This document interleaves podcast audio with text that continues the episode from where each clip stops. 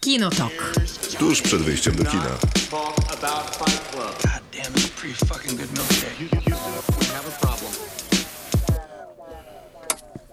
Dziś jesteśmy audycją, jutro jesteśmy podcastem, wszędzie tam, gdzie słuchacie podcastów. Dziś do 24 o filmach i dziś nie o serialach. O filmach. Tak, o filmach i o filmach. I trochę chyba o muzyce też będzie. A będzie też, i oczywiście. I też o bogatych ludziach. Muzyce i będziemy dzisiaj tylko w duecie. Tak jest. Jest Miłosława Bożek ze mną. I jest Maciej Stasierski ze mną, ale ładnie tak się można przez... I będziemy dzisiaj rozmawiać. Maciek, opowiedz, o czym będziemy dzisiaj rozmawiać. Będziemy na pewno rozmawiać o bogatych ludziach. I tych primo, bogatych, tak. których lubimy i tych bogatych, którym zazdrościmy no i tych bogatych, których nie lubimy też pewnie. Bo to jest ciekawe, że ja nie wiedziałam, że tak sformułowałeś pytanie. Bo mamy taki, to możemy przypomnieć naszym słuchaczom, że mamy taki cykl co tydzień. No teraz już w różne dni pytamy, ale zawsze staramy się zdążyć z tym pytaniem przed audycją. Pytamy o rzeczy najczęściej związane z tematem naszych recenzji, a ponieważ dzisiaj recenzujemy w trójkącie, to zapytaliśmy was o bogatych. I pytamy... mamy jakieś 80 stron odpowiedzi. I pytamy w cyklu w robocie właśnie takie filmowo-serialowe, około recenzenckie pytania i plan był na bogatych, ale Maciek, ty to sformułowałeś ulubieni i znienawidzeni. I ja dopiero przed chwilą się zorientowałam, że jest jeszcze taki target, więc będę musiała tutaj jakoś trochę Spokojnie, myślę, że ty jednak jesteś na tyle inteligentna i utalentowana, że sobie poradzisz. Zaczynamy ten program. No widzisz. Nie wiem, co mam zrobić. To będzie pierwsza recenzja w trójkącie Rubena Östlunda po mniej więcej pół roku od premiery i triumfu. Podczas festiwalu filmowego w Cannes. Nie jednego festiwalu też. Tak.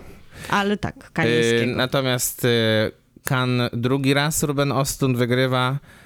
Dwa filmy z rzędu jego wygrały ten festiwal. Wcześniej The Square, czyli taka satyra na sztukę współczesną, a teraz satyra na po prostu... Filthy Rich People. Dokładnie, więc stąd nasze w robocie. A następne, co ułożyłeś w naszej zapowiedzi? No myślę, że następne to muszą być jednak Hindusi. To jest RRR, hit hitów. Wzięło się to stąd, że przeglądałam pasyjnie zestawienia amerykańskie i tam się pojawiają po prostu inne filmy. Często dlatego, że dystrybucja jest inna. I te główne tytuły najczęściej w Polsce się pojawiają w nowym roku i tak będzie, nie wiem, starym czy kilkoma innymi filmami, które się nie znalazły na naszych zestawieniach. Tak, z duchami Inni Sherin. Dokładnie. I był tam praktycznie na każdej liście, tylko gdzieś tutaj się różniły miejsca, które zajmował film RRR, więc zaczęłam czytać o tym filmie. I okazało się, że to jest po prostu jakaś wspaniała przygoda, którą zaserwowałam mojej rodzinie na święta, bo okazuje się, jak dzisiaj zdradzimy pewnie nie wszystkim znaną tajemnicę, jest to film dostępny w Polsce, trzeba tylko jedną rzecz przeklikać na naszym jak najbardziej opowiemy, jak to zrobić legalnym nawet, Netflixie. Bo warto rzeczywiście dotrzeć do tej produkcji.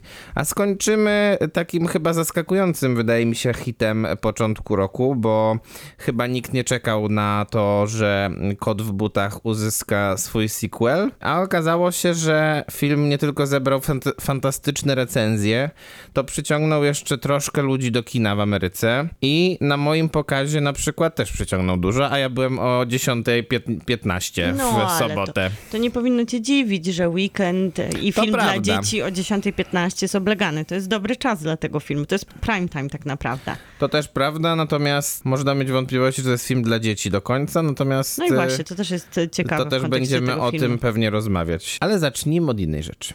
Tak? Dzisiaj ogłoszono w takiej tak zwanej sekcji newsowej, która ostatnio się pojawiła troszkę siłą rzeczy. Dzisiaj ogłoszono nominacje, bo jesteśmy w środku sezonu oscarowego. Zgadza się. Z jutra na środę, czyli z wtorku na środę, ceremonia rozdania Złotych Globów. Także w tym tygodniu wszystkie najważniejsze gildie, czyli reżyserska, producencka i aktorska, ogłoszą swoje nominacje. Dzisiaj ogłosiła nominacje swoje gildia operatorska. I jedną z nominacji dostała Mandy Walker za film Elvis. I myślę, że nie mogę nie nawiązać do tego, co się wydarzyło wczoraj tutaj w tym radiu. Nikt ci nie będzie bronił, wręcz przeciwnie. Bo wczoraj byliśmy świadkami wydarzenia wspaniałego, rzeczywiście, koncertu na cześć Moniki Jaworskiej. Ja powiem, jak pięknie się nazywał. Wrocław, tak, Graceland, 6 rano, koncert dla Mony od przyjaciół. 8 stycznia to urodziny oczywiście króla Elvisa, również też data pogrzebu Moniki Jaworskiej i to właśnie jej dedykowany był koncert, bo przecież Elvis był jej ukochanym artystą i twórcą. I artyści z Wrocławia aranżowali właśnie naprawdę wiele z jakże szerokiej, bo to ile, tak teraz myślę, pewnie jest, pamiętam, że 600 milionów płyt zostało sprzedanych, ale nie powiem teraz, ile miał kawałków Elvis. Myślę, że Moniki nigdy nie poznałem, bo dołączyłem do radia troszkę później niż ona tutaj aktywnie działała, natomiast to, w jaki sposób też film Baza Luhrmanna przechodzi przez ten sezon oscarowy, myślę, żeby też ją cieszyło, bo rzeczywiście okazuje się, że Elvis staje się jednym z głównych faworytów Oscarów i zaraz może się okazać, że niejaki Austin Butler będzie już nie tylko nominowanym do Złotego Globu, ale zaraz będzie też nominowanym do Oscara, a może zwycięzcą nawet Oscara. Bezwstydnie, któremu możemy kibicować. Oj, zdecydowanie. I ty, i Krzysztof Majewski, nasz współprowadzący, mieliście go na swoich dziesiątkach. Ja miałem go nawet na podium. Miałeś go nawet na podium, to prawda, najlepszych filmów 2022 roku. Ja miałam go w tak zwanych honorowych wspominkach. Tak jest. I jest to film, naprawdę, jeżeli chodzi o Oscary, to mamy różne lata wyborów, tak. Bo zdarzają się i świetne nominacje, i świetne wybory, i na przykład wspomnijmy Kodę, która... przypomniała nam, że Oscary są problematycznymi nagrodami. W kontekście Elvisa to możemy niestety też wspomnieć na przykład film, który jest na antypodach tego filmu, czyli Bohemian Rhapsody. Myślę, że wszyscy fani Elvisa też w jakiś sposób doceniają wizję Baza Luhrmanna, bo on nie dość, że stworzył naprawdę film o Elvisie, to też stworzył po prostu swój własny film i swoją własną wizję Elvisa i rzeczywiście myślę, że te nagrody po prostu są zasłużone. A kto tam jeszcze nominowany jest? Poza Elvisem jeszcze oczywiście 5 nominowanych. To jest Top Gun Maverick. Operator się nazywa Claudio Miranda. Jest też Bardo Alejandro Gonzáleza Iñárritu, film, który nakręcił Darius Konji. Nie, i zaraz sobie przypomnę resztę. Na pewno sobie przypomnę. Spokojnie, to zagramy i wtedy dobrze. Najwyżej też można nam przecież internet przypomnieć. No zaraz przypomnij mi internet.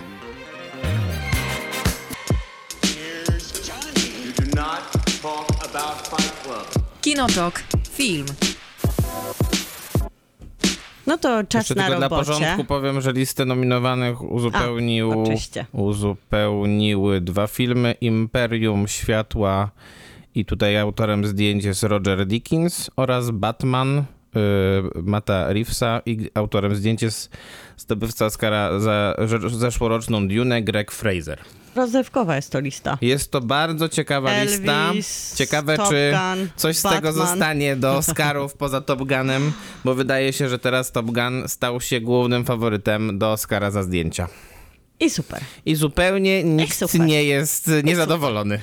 Nikt nie będzie na to marudził. Tak w robocie, czyli nasz cotygodniowy cykl, pytamy o rzeczy związane najczęściej z naszymi recenzjami.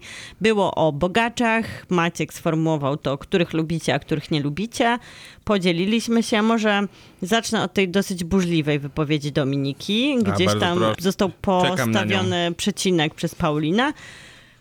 W ogóle nudny jest ten trend nienawidzenia bogatych ludzi w kulturze popularnej w ostatnim czasie, szczególnie, że większość malkontentów, która tak nienawidzi bogaczy, chętnie przytuliłaby ich pieniądze i wpływy.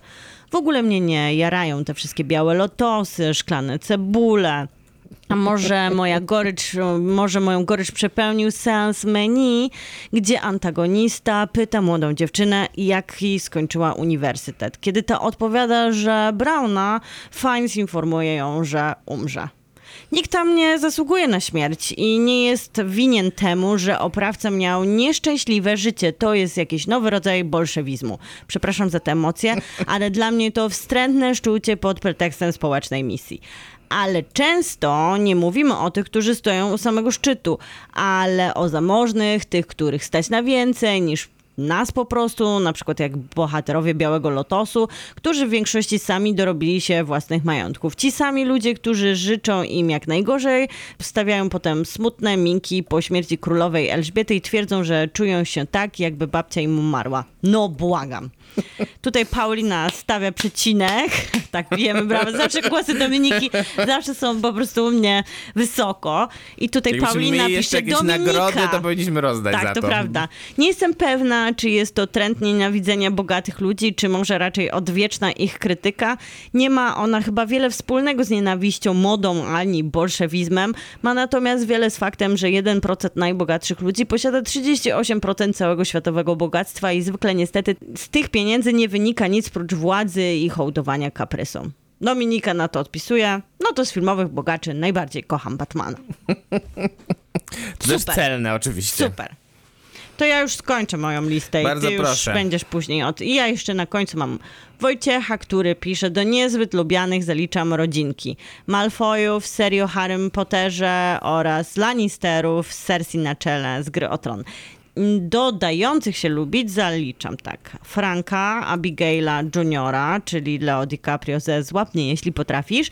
Na koniec był już faktycznie bogaty, ale to raczej szczęście nie, to mu szczęścia nie dało. Następnie jest Charles Foster Kane z Obywatela Kane'a.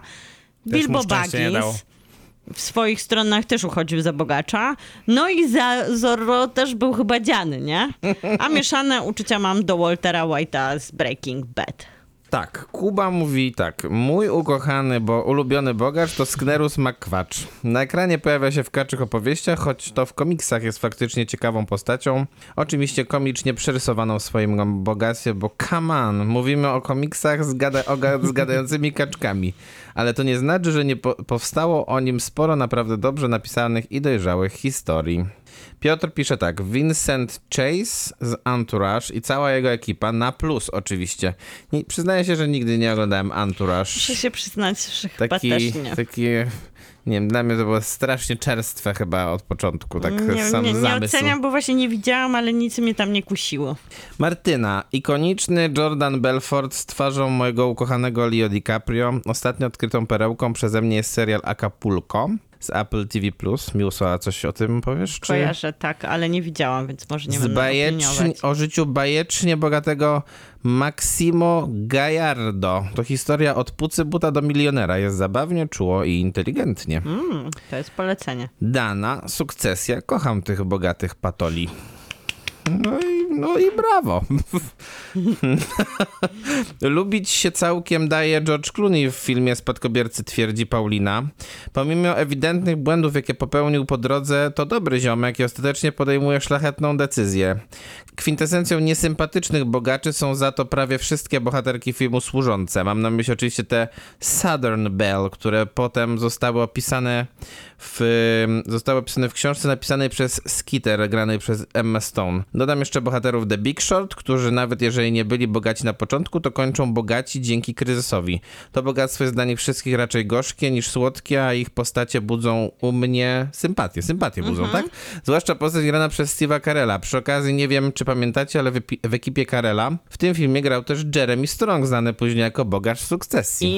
Indeed. Zofia, moja ulubiona mistrzyni sarkazmu Lady Grantham, czyli Maggie Smith z Downton Abbey. Rozpieszczona, pogubiona młodzież z bogatych domów Gossip Girl, przewrotny los bogaczy i elit, ulotna fortuna w wykonaniu genialnej Cate Blanchett w Blue Jasmine Woody'ego Allena i w Gnieździe z Judem Law. Gniazdo, dobry trop. No? Gniazdo, wspaniały film. To mamy tu jeszcze Asię i Basię, to daj Asię, ja dam Basię. Dobrze, daję Asię. Asia mówi tak, pamiętam od zawsze okropną matkę z Titanica jako przykład Jestem bogata, wredna i mi się należy. Jak i bohaterki granej przez Kathy Bates. Jestem życiowo mądra i ciepła, a bogata przy okazji. Wiemy, że James Cameron nie bawi się w wielkie niuanse charakterologiczne. No tutaj nie skończyłam, jak widać. Nie dodrukowałam. No, a Basia pisze Crazy Rich Asian. Pokazał, że nieważny krąg kulturowy. Bogate snoby są wszędzie. Nasz największy czytelnik, słuchacz Piotr. I postanowiliśmy oddać mu honory, ale tylko trochę przeczytamy, bo Piotr... Tak, bo Piotr, przez Piotra byśmy tutaj nie mieli już nic, więc musimy coś sobie zostawić. Więc myślę, że na pewno bardzo fajnym głosem jest ten, który mówi o pół żartem, pół serio.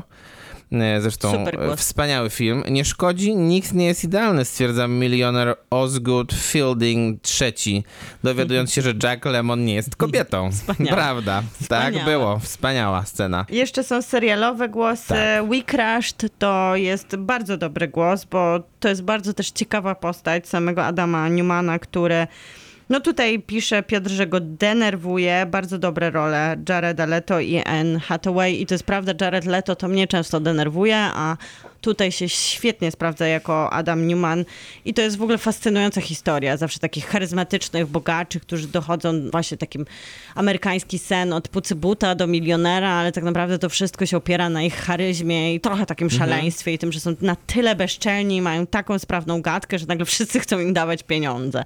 I zawsze to się gdzieś prędzej czy później źle kończy. No tak, o tym samym zresztą, o takich...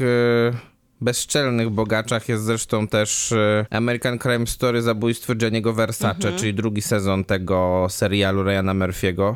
Wtedy jeszcze, kiedy Ryan Murphy był... na topie. Tak, i jeszcze go nawet lubiliśmy.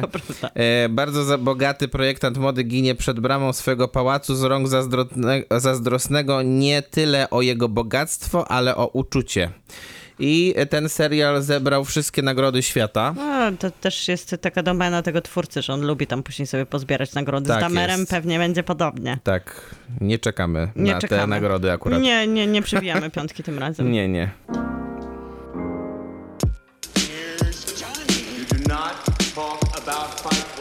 KinoTok Film. To czas na nasze w robocie, czyli wszystko pytanie nam zabraliście, więc... To jest prawda. Ja mam taki trochę klucz, bo oczywiście nie zauważyłam twojego pytania o ulubionych i nieulubionych, ale to właśnie myślę, że idealnie się wpisze do mojego klucza, że najpierw mam tych znienawidzonych i to jest klucz Eat the Rich. Czyli wszystkie te filmy, które można było sprowadzić właśnie w trójkącie, czyli do takiej krytyki, niechęci, ku refleksji, ostrzeżeniu i tym, o czym pisała tak z emocjami Dominika, czego nie lubi, to ja lubię nawet czasami. Bo tak, bo im zazdroszczę. No i kto to jest? Jest to na pewno Bong Joon-ho i dwa jego filmy. Oczywistym jest, że Parasite jako krytyka zamożności, ale też podziałów, które panują w Azji i to tak silnego rozwarstwienia i tego, jak bogaci są ślepi na ten moment, w którym wpuszczają do domu biednych, bo ich po prostu nie widzą. I to jest takie dosłowne w filmie Parasite Bonga, że oni nawet mieszkają pod ziemią i są niewidoczni. Podobnie w sumie opowiada to Jordan Peele, ale to o tym za moment, bo tam też biedni mieszkają pod ziemią. Więc to jest Parasite i jest to Snowpiercer, który mówi o tym inaczej, mówi w komiksowym języku, ale to jest dokładnie ten sam punkt wyjścia, czyli mamy długi pociąg, który przemierza taką science fiction, post-apo planetę i ten pociąg po prostu jest podzielony na klasy społeczne i ci, którzy są biedni i po prostu terają w dramatycznych warunkach na bogatych, którzy w swoich niedbawnych pościelach tą apokalipsę oglądają. I nic się nie zmienia, nawet jak świat sprowadza się do pociągu. Więc Bong Joon-ho opowiadał zawsze o tych nierównościach w taki sposób trafny i każdy jego film opowiada o tym inaczej, ale za każdym razem przechodzą nas ciarki po plecach. I tu jeszcze mam punkt wyjścia Chris Evans. Chris Evans jest biedny w Snowpiercerze, a bogaty jest w Knives Out. Dokładnie. Więc tutaj Stać go na ten sweter. Tak, stać go na... Rian Johnson, uważam, że jeden tylko trafny film o bogatych zrobił i to jest jego pierwszy film z 2019. Ten nowy... Już nie jest taki trafny. Nie jest taki trafny. Tak, to ja mam film, który chyba jest dosyć oczywistym wyborem, ale on raczej... I on pokazuje tę chyba najbardziej taką okropną stronę bogatych ludzi i jak bardzo wykorzystują pieniądze. I w taki dosyć... taki mocno przekręcony sposób. To jest film Wall Street Olivera Stone'a. No bo postać, którą gra Michael Douglas zresztą w swojej oscarowej roli, czyli Gordon Gekko, to jest uosobienie takiej zgnilizny właśnie maklerskiej Wall Street, a jednocześnie uosobienie takiego... greed, czyli jak to jest po polsku? Nie znam słów dzisiaj po polsku, widzisz?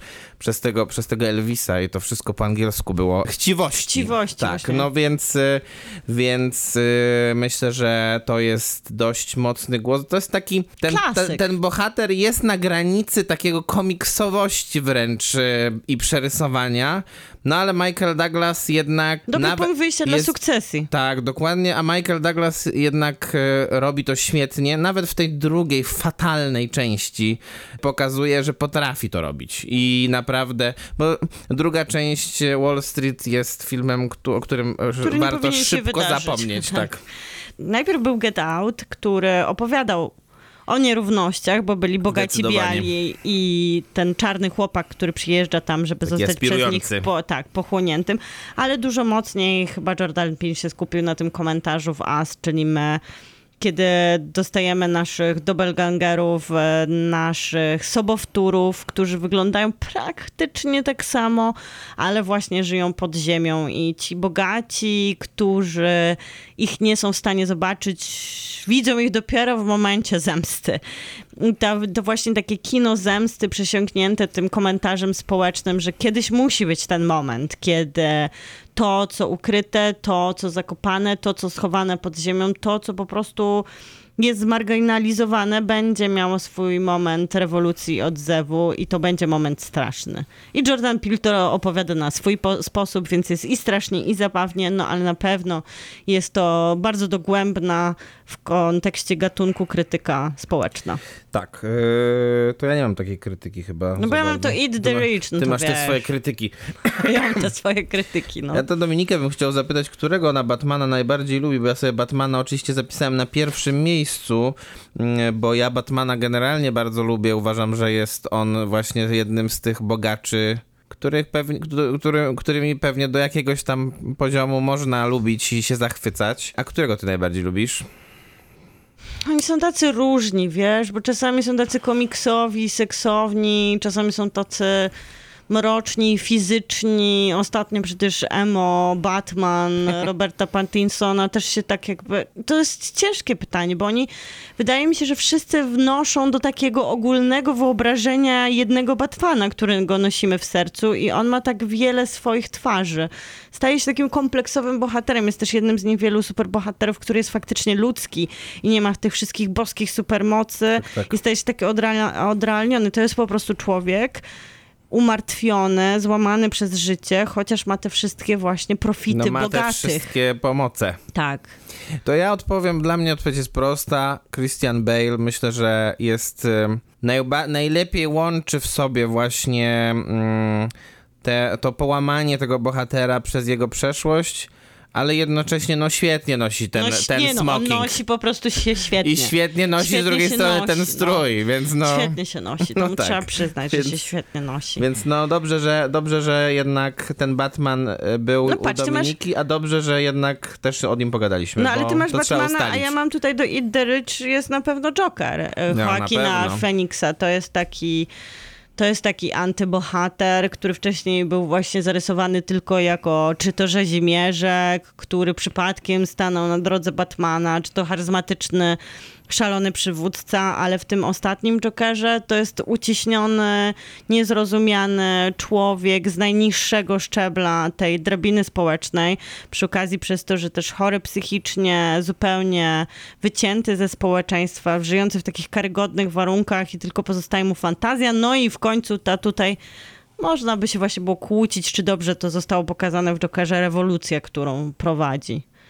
No tak, myślę, że wieleni negatywni bohaterowie z komiksów często byli właśnie takimi bogaczami, którzy nie chcieli w normalny sposób korzystać ze swojego bogactwa. No ale tu w końcu jest pokazany też w kontekście tego bogactwa Batmana ciekawy kontrast, nie? On jest bogaty na szczycie, a... Oczywiście on nie jest wylynem jednak. Nie, wylynem w DC, który myślę, że by się dobrze pisał, też tutaj sobie go umieściłem, który by się dobrze wpisywał w tych bogaczy, którzy nie mają za bardzo umiejętności, dlatego wykorzystują swoje pieniądze i technologię, to jest Lex Luthor, ale na pewno nie w wersji Jessego Eisenberga.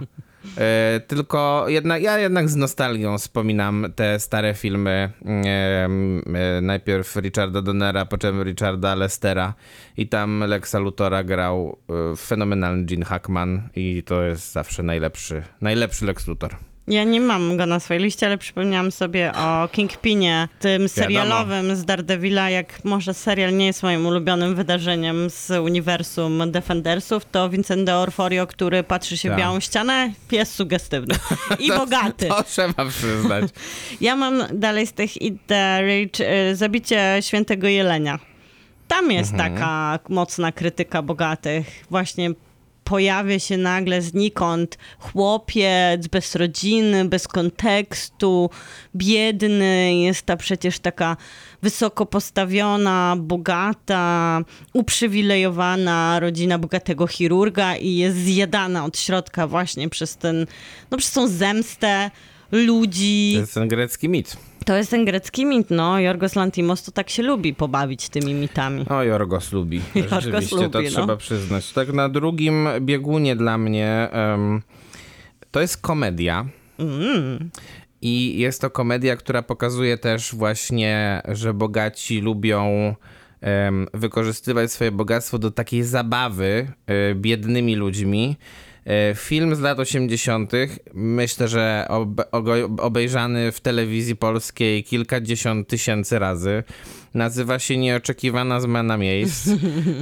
I tam dwóch bogaczy gra Ralph Bellamy i Don Amici. I oni w pewnym momencie na samym początku filmu decydują się na to, że swojego, CEO swojej korporacji, którego gra Dan Aykroyd, zamienią na Ediego Murphy'ego, a Aykroyd zostanie wywalony na zbity pysk i po prostu będzie musiał sobie radzić. No i jak to w komediach, a szczególnie w tych takich dobrych komediach, bo Nieoczekiwana zmiana miejsc jest, uważam, bardzo dobrą komedią. Następuje zemsta tego maluczkiego i panowie tracą całe bogactwo swoje. No i to jest właśnie Eat the Rich. Dokładnie. To jest Eat the Rich. Ja mam tylko w innym klimacie niż ty jednak przedstawiasz. Ja mam takich bardziej poważne tematy, chociaż teraz mam Hustlers, czyli prawdziwą historię, która miała miejsce w Stanach Zjednoczonych, a później filmowo Jennifer Lopez opowiadała o bardzo dobry film, taki pominięty często. Tak, niedoceniony film i świetna rola Jennifer Lopez. Która jako striptizerka w momencie kryzysu zaczyna wykorzystywać swoich klientów tak, jak oni wykorzystywali ją, dokonując takich przestępstw, ale okradając tych obrzydliwie bogatych, którzy nie mają szacunku do pieniądza, rzucając je właśnie w pośladki striptizerek i tutaj robiąc analogię do tego, że cały w sumie świat i to polityki i biznesu to jest jeden wielki striptiz. Zaczyna ich okradać i mądrze uczyć swoje koleżanki, jak to robić. Oczywiście kończy się to też taką nauczką, że ci mniejsi, biedniejsi zawsze będą tak naprawdę gorzej potraktowani przez prawo. I ci, którzy są bogatsi, wyjdą z tego jak zwykle nietknięci, ale też ten komentarz Eat the Rich jest tutaj taki Robin Hoodowski. A tej podopieczną zresztą gra Constance Wu, czyli aktorka, która grała główną rolę w bajecznie bogatych Azjatach. Dokładnie. Film, o którym oczywiście nasi słuchacze wspomnieli, no bo tutaj ciężko o tym nie wspomnieć. Chociaż tam i tak najbogatsza to była Michelle Yeoh, jednak tak. jako ta matrona rodu, tak. Więc a propos takich wrednych, tutaj to nie będzie macocha, ale wrednych, bardzo wpływowych kobiet. Nie, to nie jest jakby określenie ogólne, tylko konkretnie chodzi o ten film. Film się nazywa Tak, dziękuję. Uratowałem się, mam nadzieję.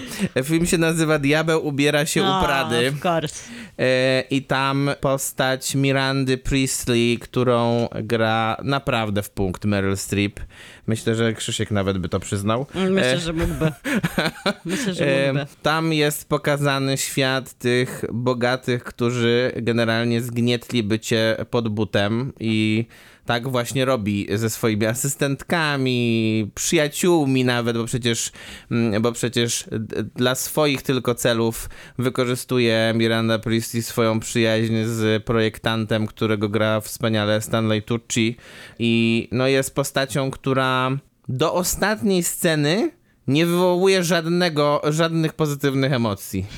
Ale potem widać, że ona czuje jakiś taki respekt wobec swojej asystentki, która ją zaskoczyła. Pierwszy raz w życiu ona chyba została zaskoczona tym, że ktoś może powiedzieć jej nie. Tak. I poczuła wobec niej taki szacunek. Czy ty masz jeszcze coś na liście? Mam jeszcze... To czekaj, tak. Dobra, to ja ostatnio mam Eat the Rich, a później zrobię jeszcze taką laurkę, że czasami to fajnie jest. Bardzo proszę. To jest The Purge, który jako seria jest nieudany, ale ten pierwszy pomysł na horror o tym, że jest taki dzień rozliczenia i wtedy wszyscy mogą chwycić za broń i mordować z pełnym przyzwoleniem systemu, jest niezły, bo pierwsza część też opowiada o takiej idealnej pułapce zemsty, bo bogaty, którego oglądamy, który zostaje zakładnikiem biednych, wzbogacił się tym, że tworzył systemy ochronne dla bogatych w trakcie tego dnia sprawiedliwości i sam zostaje złamany przez swój system i złapany w ręce łaknących krwi biedaków. I ten punkt wyjścia i w ogóle sam ten Dzień Sprawiedliwości, taki pokrętny, pełen przemocy, taki bardzo amerykański, wpisany w tą brutalną ich rzeczywistość, był niezły, no a później, jak to zwykle bywa z seriami horrorów, tak, bardzo się źle zadziało. To ja mam jeszcze dwa filmy, które opowiadają o w sumie dosyć podobnych bohaterach takiej wyższej socjety, że tak powiem, to znaczy o tych bohaterach, których jednak upadek jest taki bolesny. Jeden to jest Bulwar zachodzącego słońca Billego Wildera, tam Gloria Swanson gra postać Normy Desmond, ona była wielką gwiazdą i bogatą i uwielbianą gwiazdą kina niemego, która nie jest w stanie się przystosować do tego, że kino nagle ma dźwięk. I to nie jest miły obraz, bo ten portret jest bardzo taki gorzki i ta postać jest fascynująca. Zresztą jeden z, myślę, najlepszych filmów Wildera, a konkurencja jest bardzo mocna.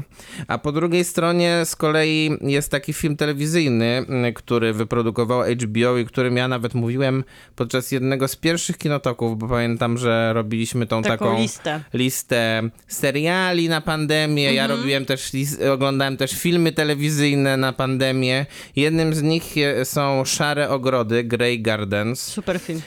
O dwóch kobietach, które były w jakiś tam sposób powiązane rodzinnie z... Ale ty mówisz o fabularnym. Fabularnym. Jest też dokument, który też bardzo dobry. Tak, opowiada o tych właśnie kobietach, naprawdę. Tak, tak. I one były związane jakoś tam więzami krwi z Jacqueline Kennedy Onassis też między innymi, czyli były w rodzinie prezydenckiej, można powiedzieć. No i przez jakiś czas były rzeczywiście na szczytach tej amerykańskiej socjety, a potem ze względu na popadanie w długi też popadły same w taką skrajną nędzę.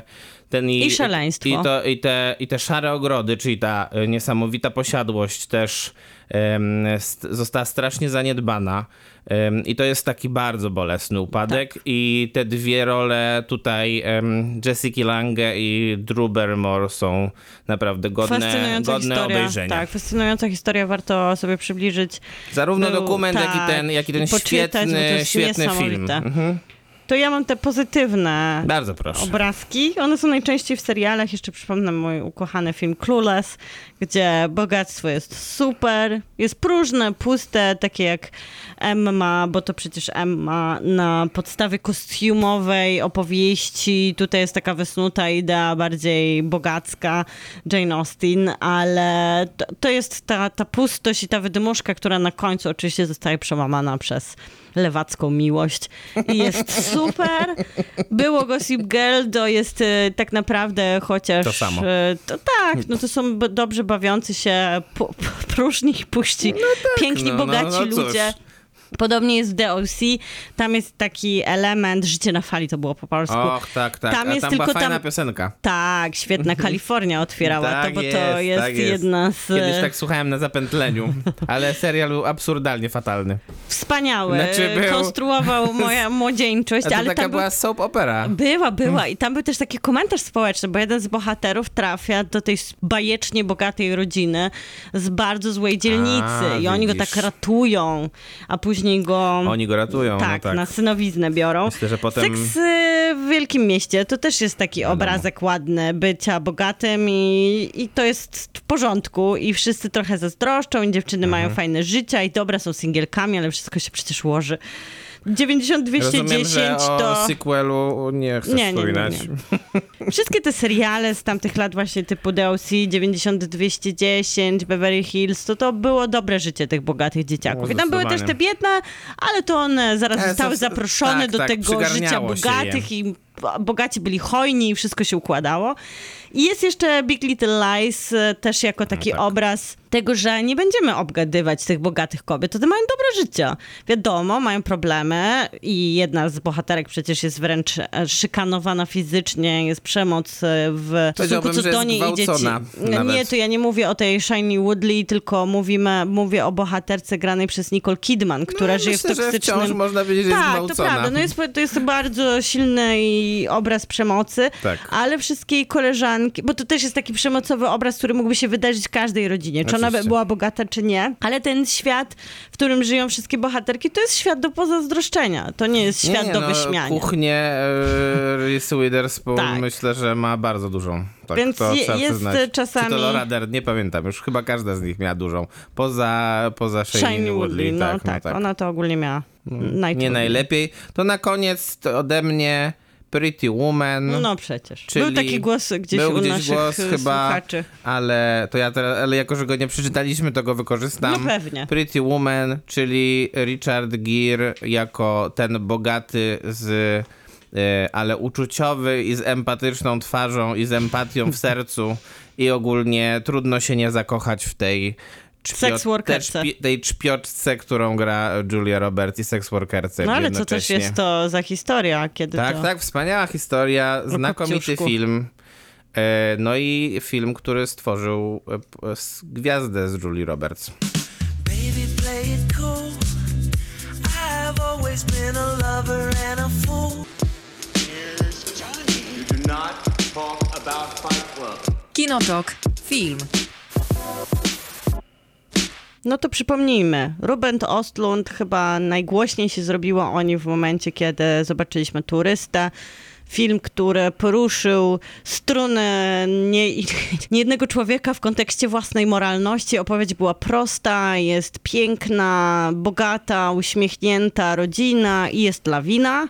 Taki punkt wyjścia trochę właśnie do amerykańskiego kina katastrofistycznego, gdzie zwykle... Którego zresztą zrobiono remake. Oczywiście, gdzie zwykle leci ta lawina i ta głowa rodziny, ten ojciec, ten Amerykanin ratuje nie dość, że swoją rodzinę, to jeszcze wszystkich, którzy w hotelu są. Bo tutaj on ucieka jako pierwszy, zostawiając swoją rodzinę, swoje dzieci. No i ta żona nie jest w stanie mu tego wybaczyć. No bo oczywiście okazuje się, że ta lawina to nic nie zrobiła i później się trzeba się skonfrontować z tym, że on stchórzył. Tak. I jest to odwrócenie ról społecznych, jest ta krytyka wyobrażenia rodziny i wszystko takie podane w takim dyskomforcie, który czujemy, tym wstydzie za bohatera. Tak. I to był mocny film. To było takie otwarcie dla Östlunda, że nie dało się przegapić, to takie wejście smoka. I później był The Square i kolejne wejście smoka, krytyka, jakże w sumie łatwego do skrytykowania świata sztuki współczesnej, bo on się często sam o to prosi. No tak, ale jednak bardzo śmieszna. Ale jaka świetnie zaserwowana, jaka błyskotliwa, jaka zabawna. Wszystko się tam zgadzało. Do dziś widzę scenę odkurzającego pana, który, czy tam pani, nie pamiętam płci tej osoby sprzątającej, jadącej na takim wózku, która odkurza fragmenty sztuki, bo ciężko rozdzielić, który z fragmentów jest brudem, a który jest już instalacją, czy scena, w której... Ja chyba najbardziej pamiętam scenę z jednego samochodu, którego marki teraz nie mogę wymienić, ale jest ona też dość ikoniczna, jak tam jadą i słuchają muzyki. I... Jest też scena z torebką, która zostaje położona w takim miejscu, że zaraz staje się elementem wystawy i okazuje się, że w sumie ze wszystkiego można zrobić sztukę. Performance z mężczyzną, który jest małpą. Tak. I Ruben Östlund powraca i zdobywa nagrody na najważniejszych festiwalach filmowych, ale dzieli krytykę filmową, bo jest to kino, które, jeżeli rozmawiam z widzami, takimi widzami, którzy się nie zajmują krytyką filmową na co dzień, to oni są zadowoleni wszyscy, bo jest to kino, które łączy w sobie trochę tą arthouse'owość, jaka stoi za nazwiskiem Östlunda, ale też kino rozrywkowe i takie kino... Jak to u Östlunda jest. Takie kino, które wyprowadza nas z równowagi, sprawia, że czasami histerycznie zachichotamy, czasami zamkniemy oczy, ale dzieje się. W jego kinie się dzieje, chociaż wydawałoby się, że to nie jest kino, w którym mogą się nam spocić ręce. Podobnie było w Turyście, podobnie było w The Square i uważam, że dokładnie tak samo jest w Trójkącie. Historia, ja bym wolała jej nie opowiadać, tylko zarysować, tak jak rysowaliśmy to w Robocie. Są bajecznie bogaci. Najpierw to jest, możemy powiedzieć, bo to chyba wiadomo już wcześniej, że są trzy rozdziały. Pierwszy króciutki. Tak, bardziej skupiony na krytyce współczesnej mody, modelingu, ale chyba bardziej branży. Tak. Branży modowej, gdzie padają liczby, mężczyźni są ci w końcu nieuprzywilejowani, gorzej zarabiający. Mamy też takie gęste, relacyjne spojrzenie na parę, ładnych ludzi, którzy dobrze wyglądają na ekranach naszych telefonów, ze sobą za bardzo, ale nie wiadomo, czy działają poza ekranem naszego telefonu. Tak. To jest ten pierwszy rozdział, a później przenosimy się na bardzo luksusowym jachcie, w którym na którym spotykamy wiele różnych... rysów, takich archetypów niemalże osobowości. No jedno ich łączy, wszyscy bardziej lub mniej są uprzywilejowani z powodu swojego absurdalnego pewnie bogactwa. Poza naszą parą modeli, modelo-influencerską, bo oni wpadli na ten jacht z przypadku troszkę. Znaczy są bogaci, ale na jacht wpadli akurat za darmo. Tak. Ale zachowują się dokładnie tak jak Zachowują się tak. Oczywiście tam najgłośniejsi są pijący wszystko i cały czas Rosjanie, którzy doprowadzają do różnego rodzaju zgrzytów i niefortunnych sytuacji takich społecznych, że tak powiem. No nie wiem, czy możemy... Właśnie zastanawiam się, czy możemy w ogóle opowiadać cokolwiek więcej. Nie, już koniec. Dlatego, już koniec. Że... No wiemy, że jest dużo scen fekaliów, wymiotów i to głównie pokazuje nam trailer. Jak rzadko właśnie a propos trailera, nie polecam tego trailera oglądać, bo on jest tak pomontowany, że zdradza bardzo dużo elementów fabuły, co mi nie przeszkadza jakoś za bardzo, bo wiadomo, że jestem królem spoilerów, ale no z drugiej strony... Tu miło się zaskoczyć. Ten film jednak jest oparty na pewnego rodzaju zaskoczeniu i powinno się go to tak utrzymać. Tak, więc zostawmy jakby to, co się dzieje w trzecim akcie zupełnie. Myślę, że jeżeli poruszymy temat tych fekaliów i wymiocin, to też nikogo nie zaskoczymy, bo to jest główny element. Nie będziemy po prostu opowiadać, o czym są te akty dokładnie, tylko będziemy je oceniać jakby abstrahując od... Na początku filmu Östlund sobie pozwala na taką dosłowną krytykę i konkretnych marek i całego tego świata mody, który chce być taki green i taki wake, a to jest wszystko takim hasłem pomysłem do grającej na wiolonczeli przez pół sekundy pani, który jest wyświetlany na dużym ekranie i to jest taki ostrundowski, to jest taki komentarz na szybko, żeby zrobić jakiś statement. Później jest teraz tego coraz mniej, ale wiadomo, to jest ogólnie nie tylko krytyka bogatych, to jest taka krytyka społeczna, szeroko pojęta, bo tam jest dużo takich elementów, które nie fiksują się tylko na tym bogactwie, to też jest rasizm i różne formy uprzywilejowania. Ja mam takie wrażenie, długo się zastanawiałam nad tym filmem, bo on z jednej strony jest taki bardzo oslundowski, ale też inny zupełnie niż The Square i Turysta. Mhm. I pomyślałam sobie, że to jest taki bohater zbiorowy tutaj. Tak, ale to jest prawdopodobnie moje, chociaż chciałabym, żeby Östlund też tak o tym myślał, że to jest dla mnie bardzo współczesne kino odpowiadające modzie na seriale, że on ma w sobie wielość bohaterów, tempo, odcinki są, bo mamy 3 odcinki tak naprawdę. Każdy kończy się trochę takim cliffhangerem, takim momentem zamknięcia jakiejś historii, wprowadzenia nas do kolejnej z tymi samymi bohaterami, ale w różnych już tutaj aranżacjach, że mamy te takie momenty szokowania, które uprawiała wielokrotnie telewizja, żeby zatrzymać widza przy ekranie i żeby wrócił do kolejnego odcinka.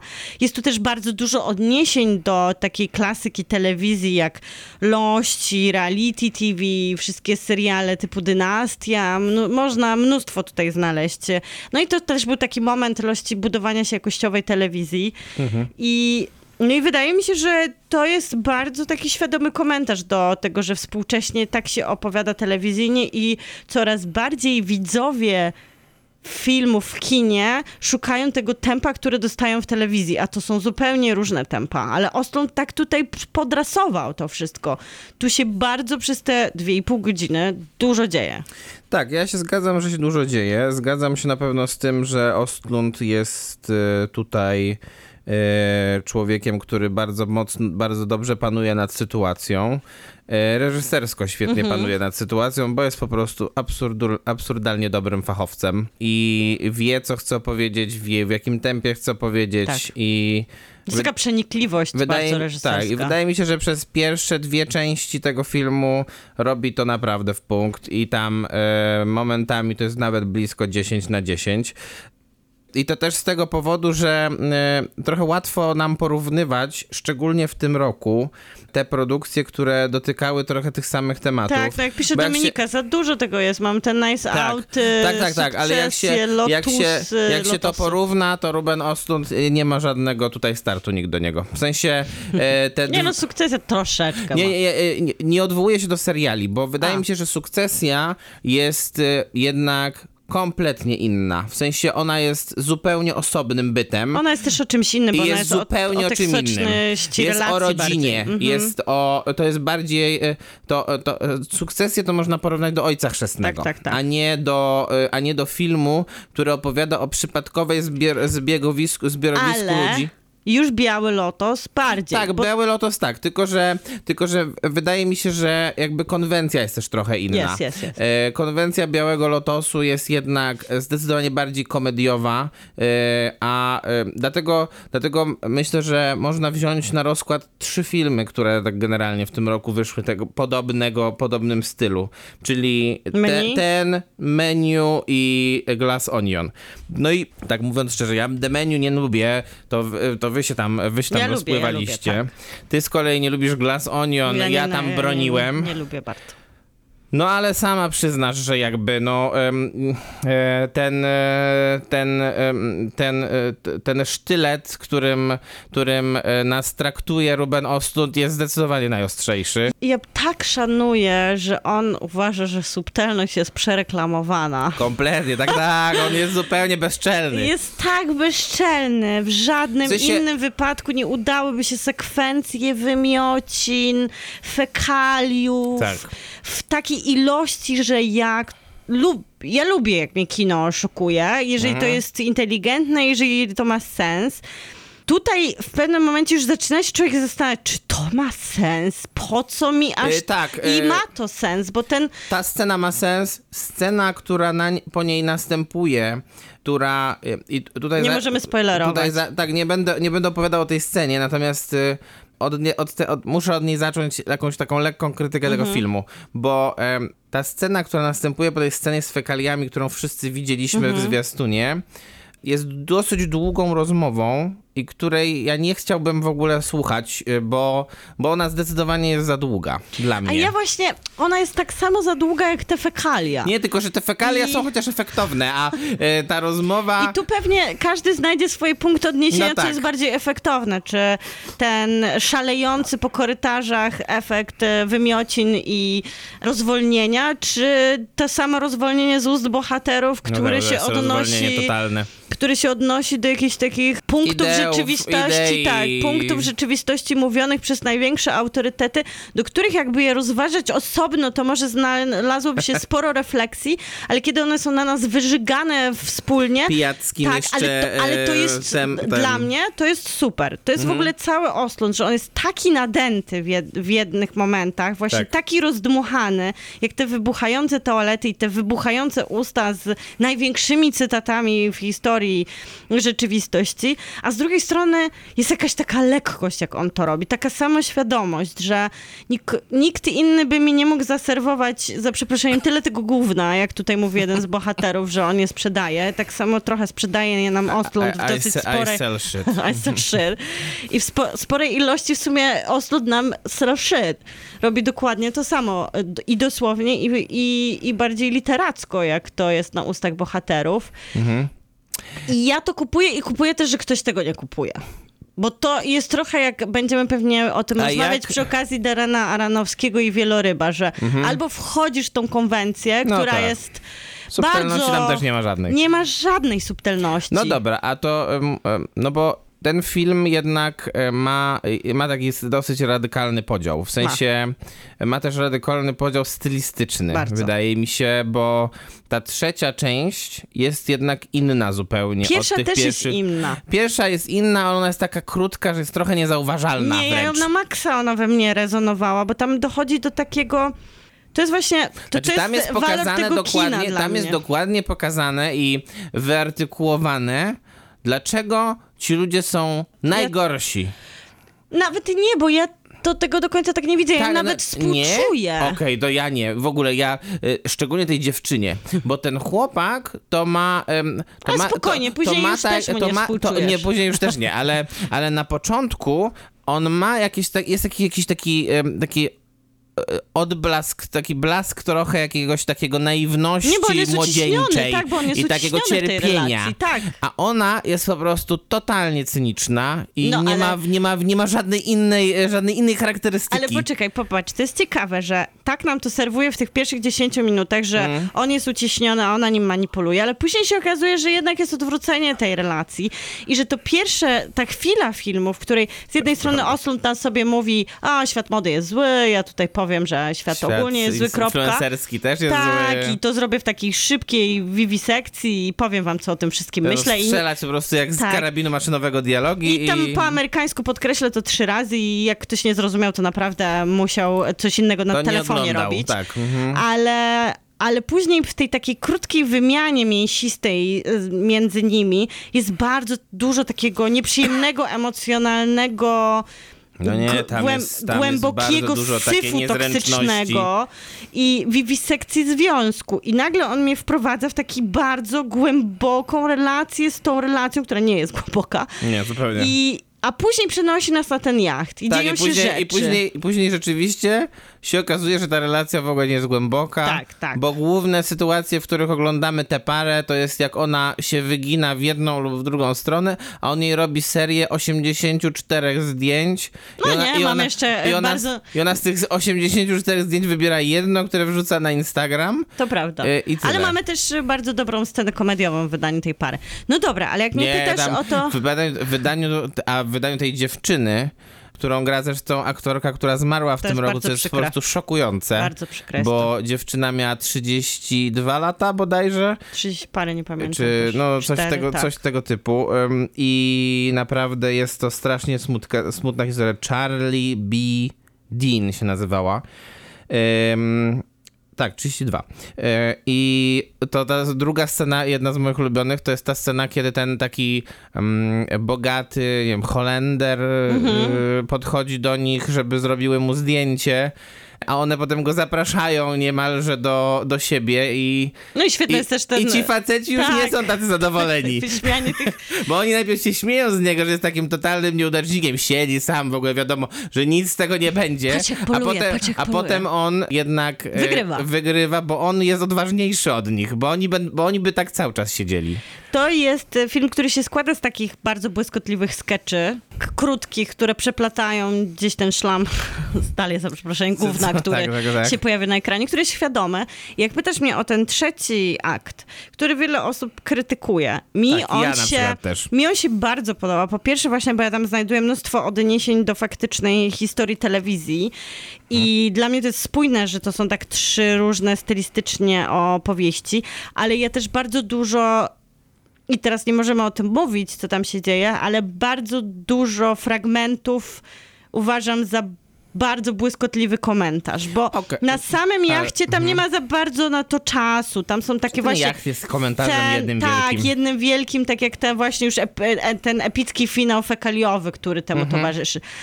A wcześniej mamy bardzo krótki to wprowadzenie, jednak skupiające się poza tym komentarzem około influencersko-modowym na tej dwójce ludzi, a już w tym trzecim, finałowym otwarciu my się każdemu trochę przyglądamy. No tak. I trochę już ich odzieramy z tego, co zostali, plus ta nagła bohaterka, żeby tak bez spoileru pojawiać się tam jako taki nowy przywódca, to taka zmiana w ogóle, ona jest też bardzo ciekawa.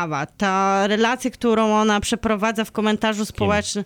Aha, ze wszystkimi, no tak. Ze wszystkimi jest ja nie wiem, czy my odzieramy ich. Bardziej Ruben Östlund jednak pokazuje prawdziwe tych bohaterów. Ja mam jeden problem główny z tą częścią numer 3, tym trzecim rozdziałem. Uważam, że on po prostu mógłby być trochę krótszy. W sensie takim, że dałoby się upchać to samo, co tam zostało upchane, na przykład w rozdziale, który by trwał pół godziny mniej. Tutaj się zgadzam. To powinno być ale krótsze. Z drugiej strony też aktorka Dolly De Leon, która rządzi tym trzecim rozdziałem, jest znakomita. Wspaniała. Jest naprawdę, w sensie, jeżeli członkowie Akademii Filmowej obejrzą ten film do końca, nie przestraszą się tych fekaliów i żygania w tym i nie wyłączą w trójkącie, to wcale się nie zdziwię, jak Dolly De Leon będzie nominowana za najlepszą rolę drugoplanową, bo po prostu ona tam nagle zaczyna ustawiać ich po kątach i przejmuje totalną kontrolę. To nie jest żaden spoiler, ale jedna z bohaterek w jednej z ostatnich scen mówi, że ona utworzyła tam matriarchat i rzeczywiście to jest bardzo trafne. Plus... Ja się zgadzam z tym, że to powinno być krótsze, ale naprawdę dla mnie to dopełnia dobrze całość. Bo to jest niespójne, jeśli chodzi o te długości, wiesz o co chodzi. Ja uważam, że to jest spójne, bo on sobie tak wymyślił. Krótko, mocno, długo i dosadnie już taką opowieść ciągniemy, ale jak szanuję go... To jest prawie tak samo długie, jak te dwie pierwsze części. I to jest troszkę przesada. To prawda. Ja go szanuję za to, że jest taki wyzbyty subtelności. Szanuję go za to, że... znowu, przepraszam, że takie słowa w radiu, ale osrał i ożygał ekran. I szanuję go też Rubena Östlunda za to, jak zakończył ten film. Bo tak się nie kończy filmów. Nie tych, które zdobywają największe nagrody. Nie zostawia się widza z tym, z czym on nas zostawił, a zostawił nas znakiem zapytania. Zostawił nas z sequelem. I zostawił nas cliffhangerem. Ja naprawdę uważam, że to jest świadomy komentarz do kultury popularnej, że teraz się tak opowiada, że druga część ma być, tak? Że ja mam wam dać odpowiedzi na te pytania w kolejnym odcinku.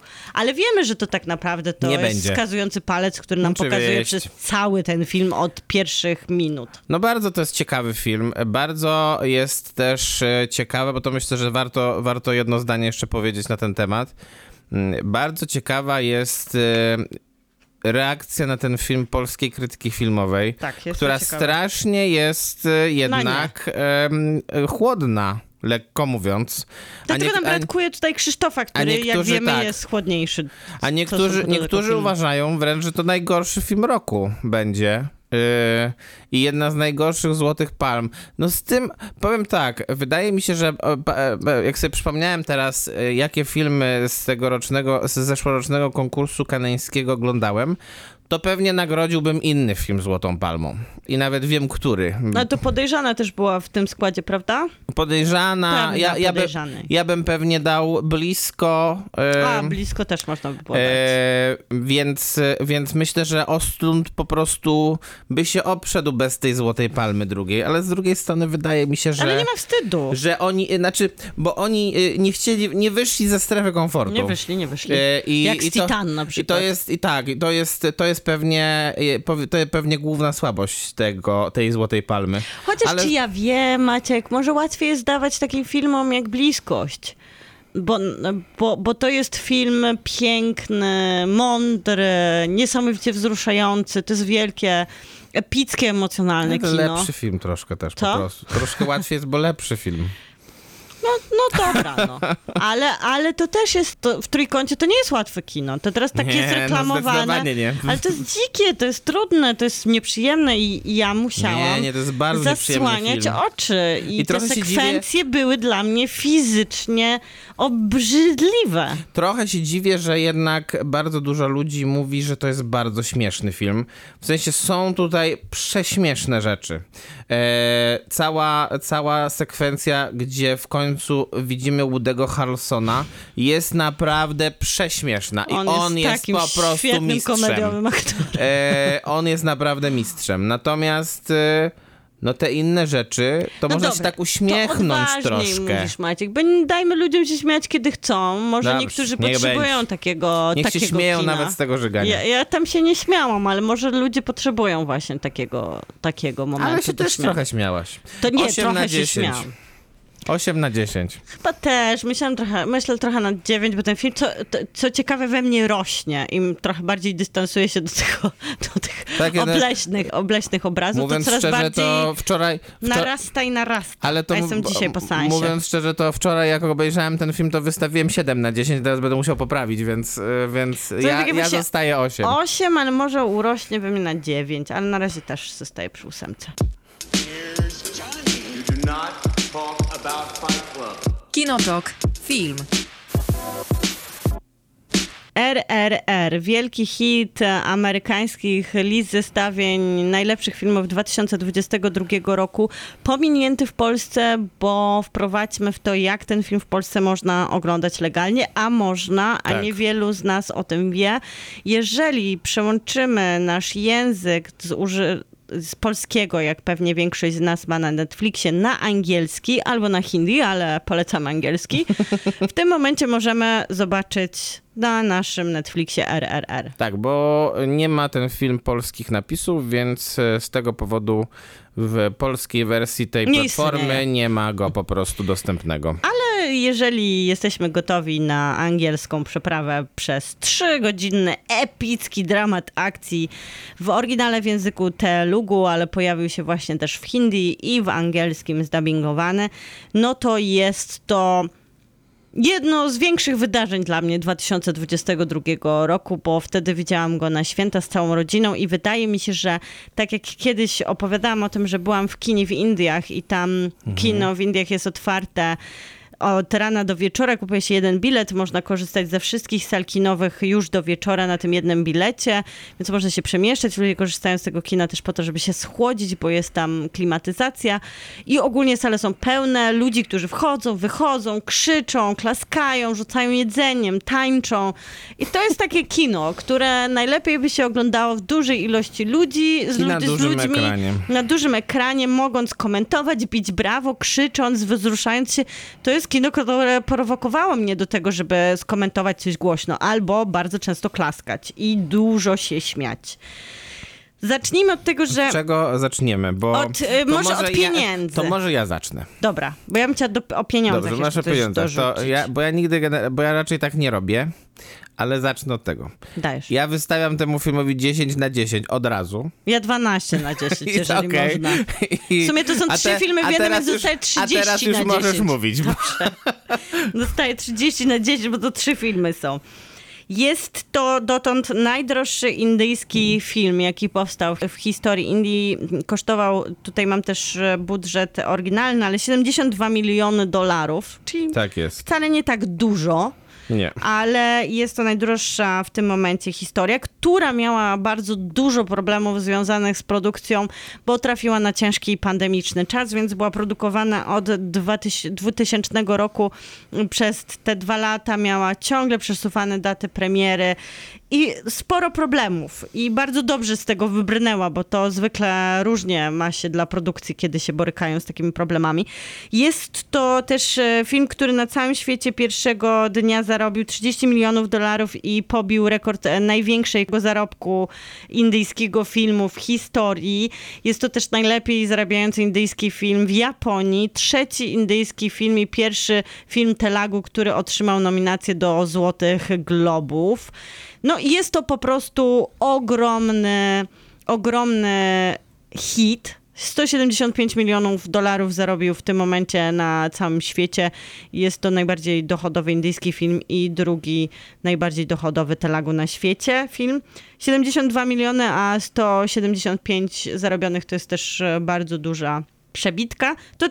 To takie informacje na początku, bo to chyba warto powiedzieć o tym, jakie to jest wielkie przedsięwzięcie, bo po pierwsze bardzo dużo kosztował, ale też bardzo dużo zarobił. I historii to nie będziemy opowiadać, bo to będzie trudne, ale może... Nie, to trzeba, bo to jest historia bardzo dziwna. Ale to jest też historia prawdziwa. Ale prawdziwa tylko trochę. Tylko troszeczkę, tylko tuci. Bo w całości to jest wszystko zainspirowane losami 2 bohaterów narodowych Indii, którzy walczyli o niepodległość tego kraju podczas jeszcze Imperium Brytyjskiego, kiedy to Wielka Brytania oczywiście była tak wielka, że nigdy tam nie zachodziło słońce, jak to się mówiło. Rajamouli, tak się nazywa reżyser, opowiada w wywiadach, że on natknął się na tą historię tych 2 indyjskich bohaterów, Ramiego, Raju i Behema, i miał takie fantazje, tak sobie... wyobrażał, co by było, gdyby tych wielkich 2 ludzi, takich wręcz w tej legendarnej historii trochę umiejscowionych na poziomie superbohaterów, co by było, gdyby oni się spotkali. No i on sobie to wymyślił, co by było. On wymyślił, że generalnie... To jest zupełną fantazją. Tak, to jest zupełna fantazja. Jeden z nich jest członkiem... służb czy policji, pracuje dla imperium, dla Brytyjczyków generalnie pracuje, a drugi organizuje generalnie ruch oporu i chce w jakiś tam sposób spróbować obalić. On pochodzi z plemienia, do którego przyjeżdża tutaj główny wróg, wilan całej opowieści, generał Biały. Nie generał, tylko gubernator. Przepraszam, gubernator Biały. Ze swoją bardzo wyrafinowanie złą żoną, która kradnie dziecko. Nie wiem, który jest bardziej wilanem niż...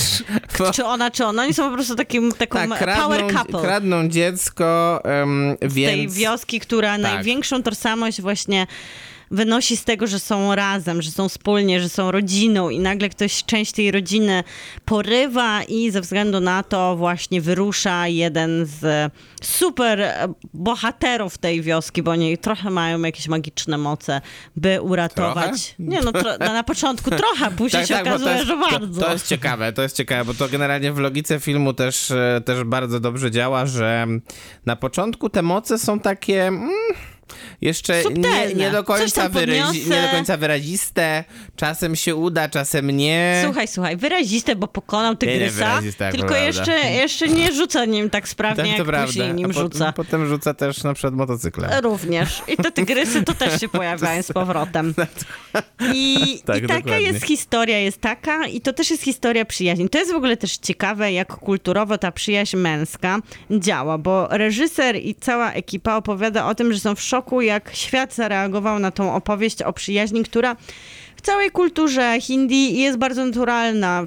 Męska przyjaźń jest tam okazywana zupełnie inaczej niż u nas. I no, jak byłam w Indiach, to wszędzie widać przytulających się, okazujących sobie niesamowicie dużo takiej czułej, fizycznej przyjaźni mężczyzn. I to są naprawdę relacje przyjacielskie. No ale Zachód zareagował na to inaczej i czyta tą relację trochę inaczej. No czytają, myślę, całkiem słusznie. Bo my nie mamy takich relacji. No nie wiem, no twórcy mówią, okay, że na pewno tam nie ma między nimi miłości poza tą przyjacielską. Nie, ale... nie, to ja też tak czytam to raczej. Ja też to tak czytam. Ale... No ale nie da się uśmiechnąć sceny, do... Ale niektóry, no styl kręcenia tych scen, to w jaki sposób ci bohaterowie, no nie wiem, patrzą na siebie, chociażby w scenie tanecznej, przy piosence, która zresztą też jest nominowana do tego Globu, na tu. Zaraz zagramy. No tam no jest ten taki homoerotyczny vibe. Jest na maksa mnóstwo tego homoerotycznego vibe'u i to jest kino, które mówi kodami, których my nie znamy i one są dla nas egzotyczne i to jest jedna z bardziej podniecających rzeczy w tym filmie. Zdecydowanie tak. To jest coś... Jaki przepaska na biodrach tego pana. Są pewnie słuchacze i są pewnie widzowie, którzy kochają Bollywood i blisko jest im do tego kina. Ale to też, jak znam Bollywoodu trochę... Ja mam wrażenie, że to jest Bollywood bardzo podkręcone jednak. To jest jednak Bollywood, który czerpie z amerykańskiego kina rozrywkowego. Tak, dokładnie, że...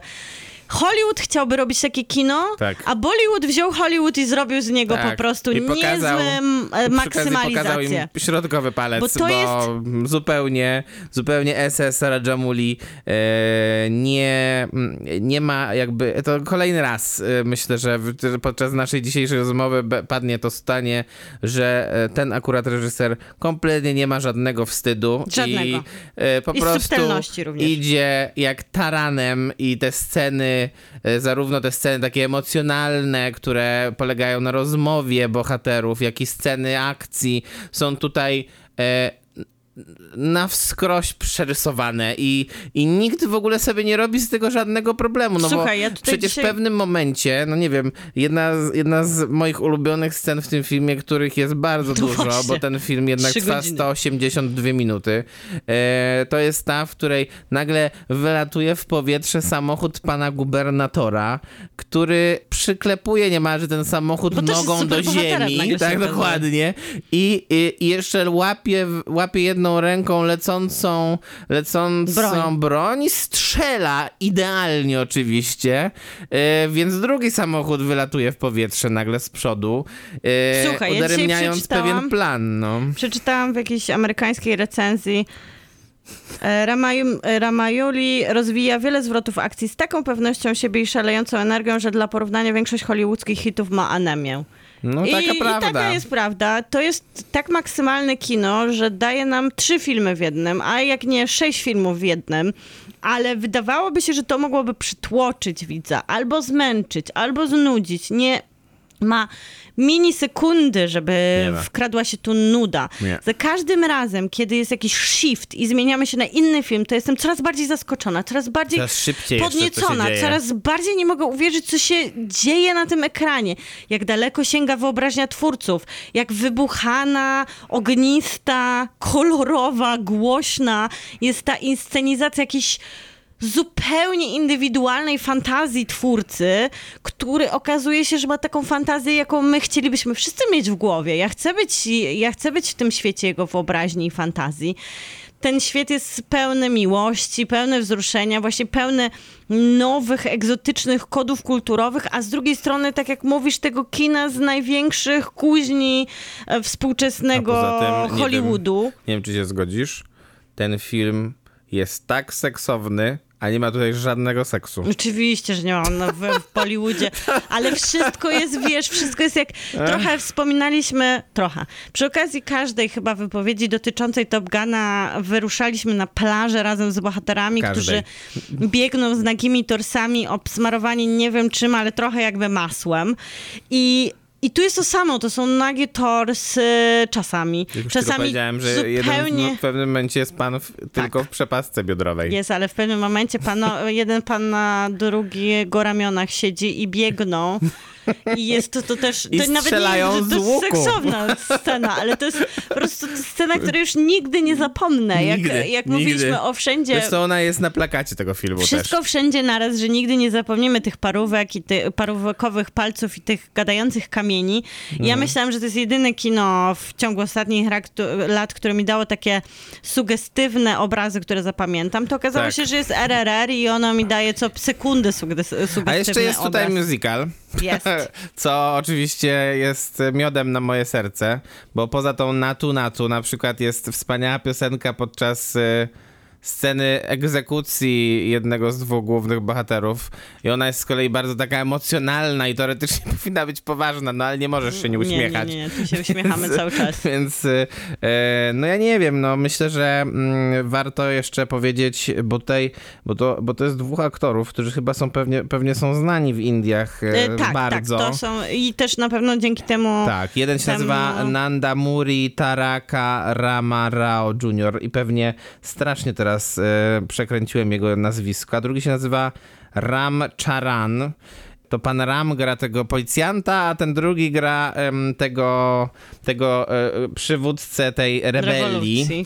Tak. I obaj są wyśmienici przy okazji. Tak, w takiej konwencji po prostu są super. Maciek. To jest wszystko wyśmienite. To prawda, to prawda. Od początku do końca to jest wszystko wyśmienite.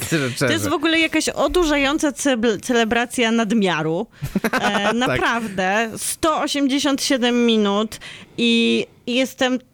Ja przynajmniej mam cały czas podekscytowana, a ani razu wyczerpana. A zwykle to się ze sobą wiąże, bo Marvel nieczęsto w tych finałowych scenach wyczerpuje tym przesytem. Tak, a tutaj ta maksymalizacja jest taka cudna. No i świetnie to wygląda też. To jest ważne, bo generalnie jest tu dużo efektów można byłoby zrobić taki film, który miałby nawet fajne pomysły, czy rzeczywiście próbowałby nas wręcz wymęczyć tą intensywnością, ale byłby na przykład brzydko zrobiony. To ten jeszcze w dodatku ma bardzo dobre efekty specjalne. Świetna jest ta muzyka, wszystko jest w tempie. Chce się po prostu czerpać jeszcze więcej z tego ekranu. Myślę, że ten film można oglądać generalnie na zapętleniu i on raczej się nie znudzi. Ja już na blogu, na Watching Close już pisałem, że fajnie by było, jakby okazało się, że Akademia Filmowa ma rzeczywiście bardzo duże jaja, żeby temu filmowi dać nominację do Oscara w głównej kategorii, bo po prostu jest to wydarzenie naprawdę nie z tej ziemi. Epickie. I jeszcze jedno słowo na temat anglojęzycznej obsady.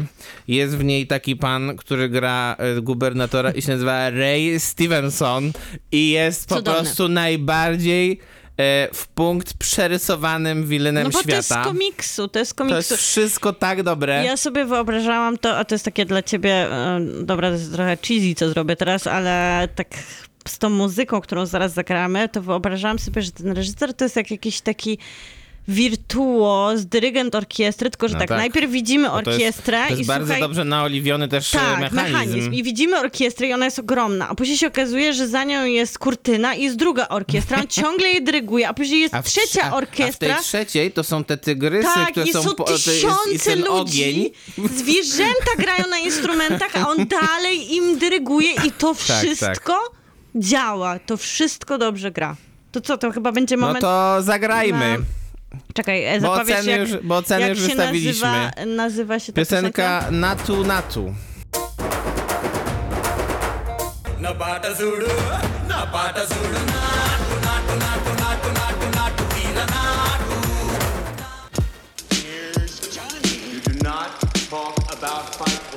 KinoTok. Film. Maciek się tak ucieszył z natu, że tutaj już na antenie, ale właśnie wspominamy tą scenę, w której chłopaki tańczą. To jest bardzo intensywna scena, bo ten film tylko w takim obfituje. Ten film nie ma tutaj nie ma odpoczynkowych scen. Mówimy o RRR oczywiście. Intensywność tego filmu jest inną intensywnością niż zaserwował nam Ruben Östlund. Zupełnie inną. Ale tak. A ten film, o którym teraz porozmawiamy, jest też zaskakująco intensywny wizualnie. I całkiem kreatywny, wydaje mi się. Maciek, czy to jest jakieś ograniczenie wiekowe?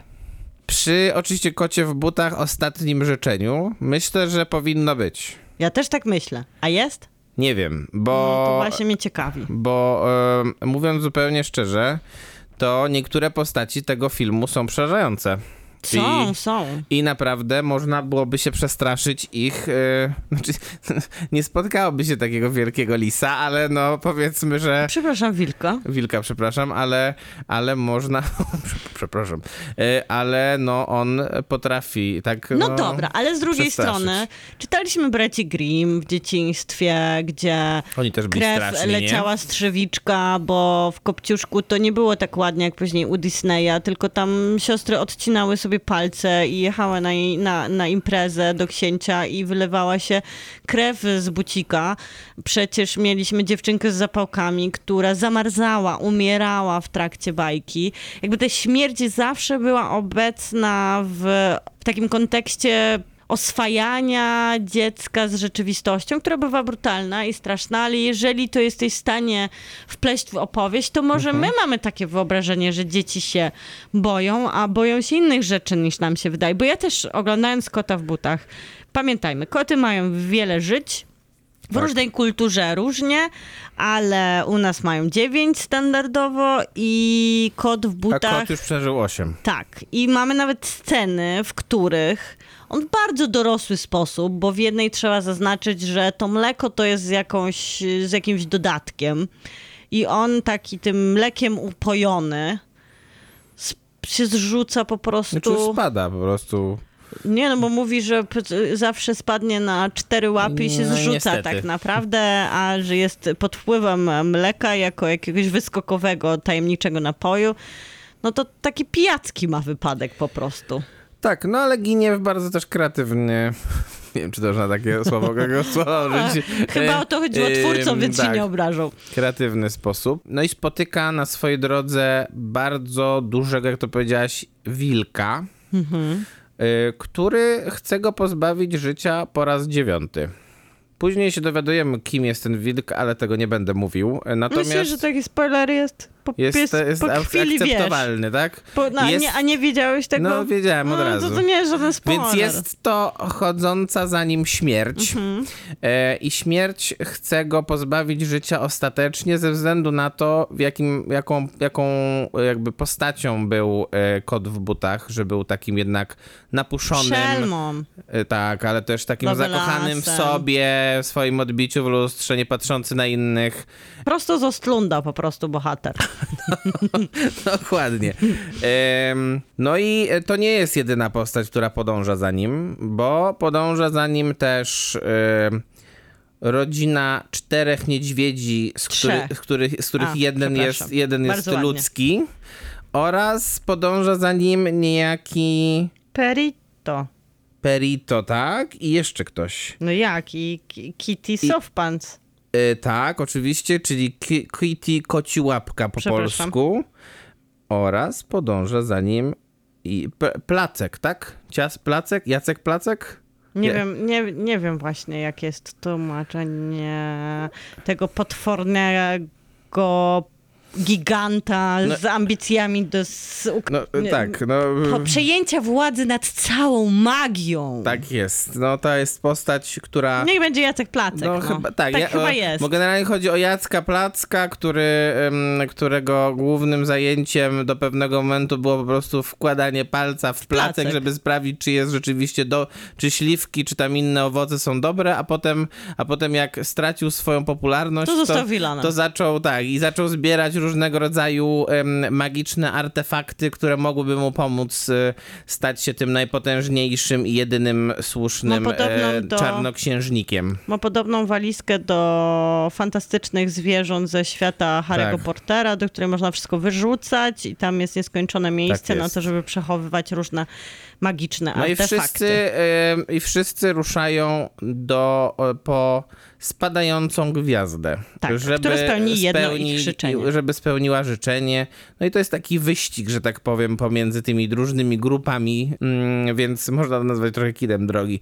Nie, ale bez przesady. Można, trochę można. Takim kinem przygodowym, bo mamy dużo światów, mamy dużo bohaterów, każdy z nich reprezentuje coś innego. No tak, i tego się pewnie spodziewamy. Tak. No i tego się pewnie spodziewamy po filmach z tego uniwersum szrekowo-kotowbutowego, że tak powiem. Natomiast wydaje mi się, że jedna rzecz, której po tym uniwersum się nie spodziewałem, to dobry film. A ten film jest bardzo dobry. Ja bym tu chciała zaznaczyć, że producentem wykonawczym filmu jest Guillermo del Toro i ostatnio oglądaliśmy Pinokia, tegoż samego twórcy, który wydaje mi się, że sporo tutaj jest wspólnych mianowników, bo po pierwsze jest ciekawe podejście do animacji. Wiadomo, u Pinokia to jest łączenie z animacją poklatkową, to jest perfekcyjne budowanie tego świata obrazu. A tutaj mamy z kolei w scenach walki, bo ta animacja, kiedy nie ma scen walki, to jest taka animacja komputerowa, jak jest właśnie w Shreku, czy w tych bardziej współczesnych animacjach. Natomiast w scenach walki jest animacja, którą widzieliśmy tylko w jednym filmie praktycznie, czyli w Spider-Man Into the Spider-Verse. To był punkt wyjścia dla twórców. I tam rzeczywiście te sceny akcji są... Tak, fantastycznie wygląda. To jest fantastycznie wygląda. Super jest, że jest jednak trochę rozproszenie tej już nudnej kreski, ale rozumiem, że DreamWorks zostaje przy tym, co... Zostaje w tyle. No, albo też wierny Shrekowi. Powiedzmy, że ma to sens jako powrócenie po ponad dekadzie do tego świata, że nie będą udawać, że są czymś innym niż byli, ale wprowadzą nowe elementy, żeby pobudzić tą animację i to jest świetna decyzja, bo gdyby tego nie wprowadzili, to ja bym miała trochę problem z tym, jak wygląda ta bajka. No bo wygląda bardzo, za bardzo klasycznie. Za bardzo poprawnie, Teraz już tyle otrzymaliśmy od świata animacji.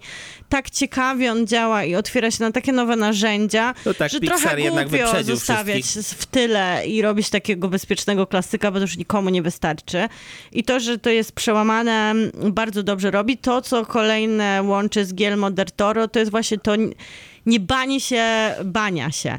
Czyli jeżeli jesteśmy w świecie dzieci, to możemy sobie pozwolić na trochę takiego elementu horroru, bo mówimy o tych rzeczach, które są bardziej ze świata koszmaru i na pewno mocniej to reprezentuje Pinokio, ale tutaj ta obecna śmierć i trochę takich dramatów od porzucenia przez odrzucenie, bo na przykład ten piesek, który jest tutaj bohaterem, to co on opowiada, co zrobili mu bliscy wcześniej, co on jest w stanie przekuć w żart, ale tak naprawdę z tragiczną historią o przemocy, bullyingu, w sumie próbie zabójstwa.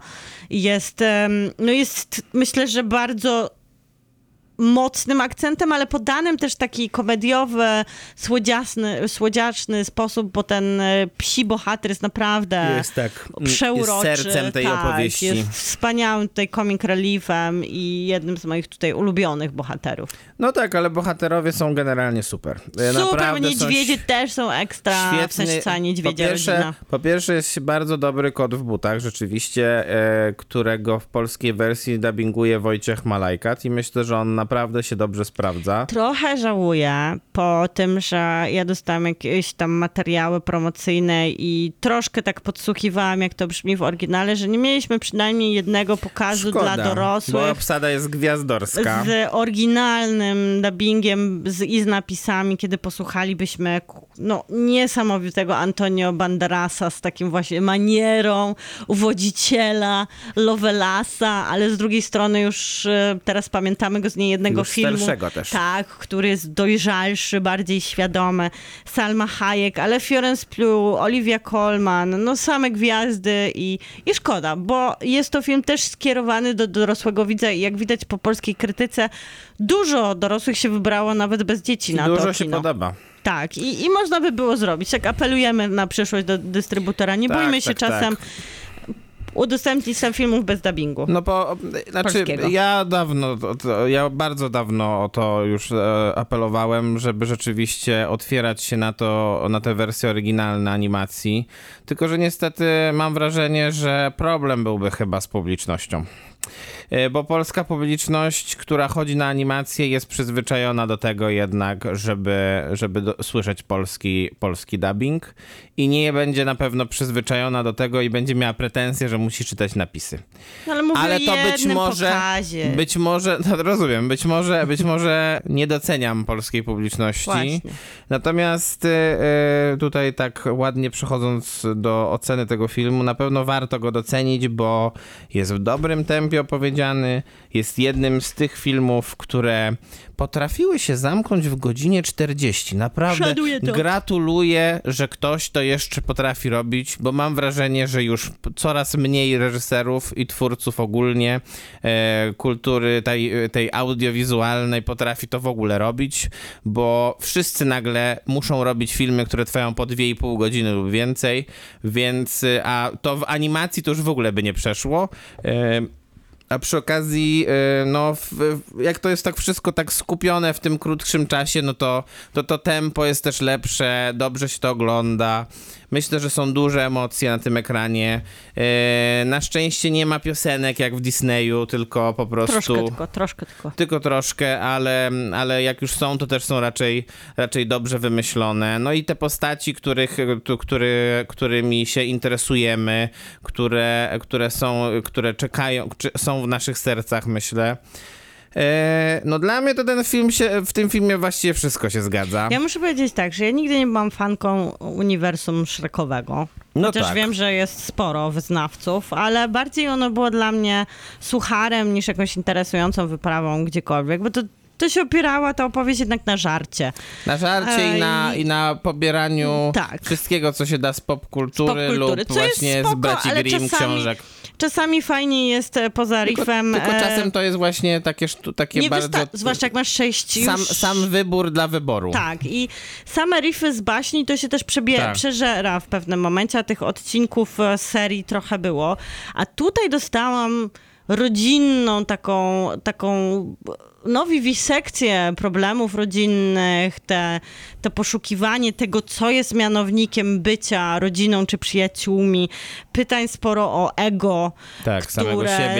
o samego siebie, dokładnie, śmiertelności i przemijania i takiego też poczucia nieśmiertelności, które można sobie opowiedzieć i nie zważając... No i fajne jest to, że to nie dotyczy, to co mówisz, nie dotyczy tylko głównych trzech bohaterów, nie. Bo ta rodzina na przykład tych misiów też przeżywa te swoje problemy i tam, mówię, że tam są problemy związane właśnie z tą przynależnością do rodziny. Samą sobie narzucającą się różnorodnością, która rodzi jednak niefortunne sytuacje. Więc jest dużo akceptacji, poszukiwaniu siebie, jest mądrzej, jest głębiej, jest ku refleksji, jest, żeby wyjść z seansu i porozmawiać z młodymi i to jest bardzo dobra odmiana dla mnie, bo sam riff na baśni i żart by mnie nie interesował.